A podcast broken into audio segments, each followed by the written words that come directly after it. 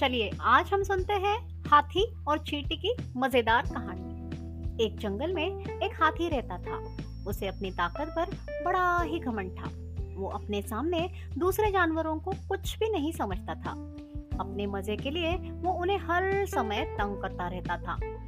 वो कभी किसी पक्षी के पेड़ पर बनाए घोंसले को उजाड़ देता तो कभी पूरा का पूरा पेड़ ही उखाड़ देता। कभी बंदरों को उठाकर पटक देता तो कभी खरगोशों को अपने पैरों तले रौन देता। सभी जानवर उसे परेशान हो चुके थे, लेकिन उसकी ताकत के सामने कुछ भी नहीं कर पा रहे थे।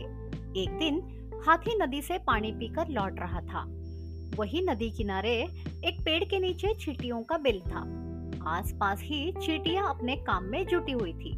बरसात के पहले वो अपने बिल में भोजन इकट्ठा करने मेहनत कर रही थी। हाथी को मस्ती सूझी। और उसने अपने सूंड में भरा पानी चीटियों के बिल पर डाल दिया। चीटियों का बिल उजड़ गया। अपना घर उजड़ जाने के बाद भी डर के कारण चीटियाँ हाथी से कुछ कह नहीं पा रही थी। लेकिन एक चीटी को बहुत गुस्सा आया। वो बिना डरे तेज आवाज़ में हाथी से बोली, ये क्या कर दिया तुमने? हमारा घर उजाड़ दिया। अब हम कहाँ रहेंगे? चीटी की बात सुन हाथी बोला चुप कर चीटी, नहीं तो अभी तुझे अपने पैरों के नीचे दबाकर कुचल दूँगा। तुम्हें इस तरह दूसरों को तंग नहीं करना चाहिए। जब तुम्हें कोई और तंग करेगा, तब तुम्हें समझ में आएगा, चीटी ने फिर से बिना डर से कहा। कौन मुझे तंग करेगा? तू। पिद्दी सी तो है। तू मेरा क्या बिगाड़ लेगी? तू मुझे जानती नहीं है क्या? मैं इस जंगल का सबसे ताकतवर जानवर हूँ। किसी की हिम्मत नहीं कि मुझे कुछ कह सके। तूने पहली बार ये गलती की है, इसलिए तुझे माफ़ कर रहा हूँ। आइंदा ध्यान रखना, नहीं तो मारी जाओगी, हथी धमकाते हुए बोला। चीटी उस समय तो चुप हो गई, लेकिन मन ही मन सोचने लगी कि इस घमंडी हाथी को सबक सिखाना ज़रूरी है, वरना ये यूँ ही सबको तंग करता रहेगा। ये मौका उसे उसे दिन शाम को मिल गया।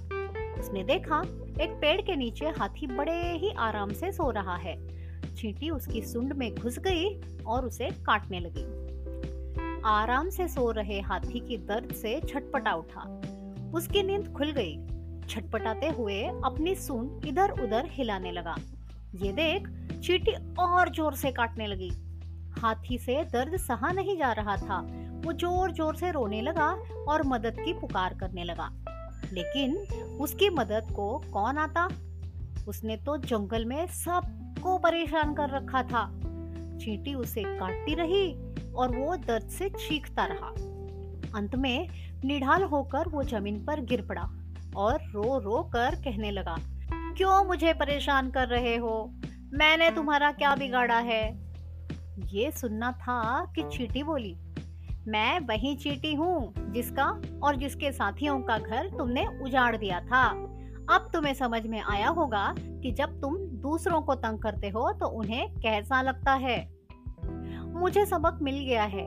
मैं तुमसे माफ़ी माँगता हूँ और वचन देता हूँ कि फिर कभी किसी को तंग नहीं करूँगा। सबसे मिलजुल कर प्रेम से रहूँगा। कृपा कर, मुझे काटना बंद करो और मेरी सुन से बाहर आ जाओ। हाथी रोते हुए बोला, चीटी को हाथी पर दया आ गई। उसे लगा कि अब हाथी का घमंड भी टूट गया है और उसे एक अच्छा सबक भी मिल गया है।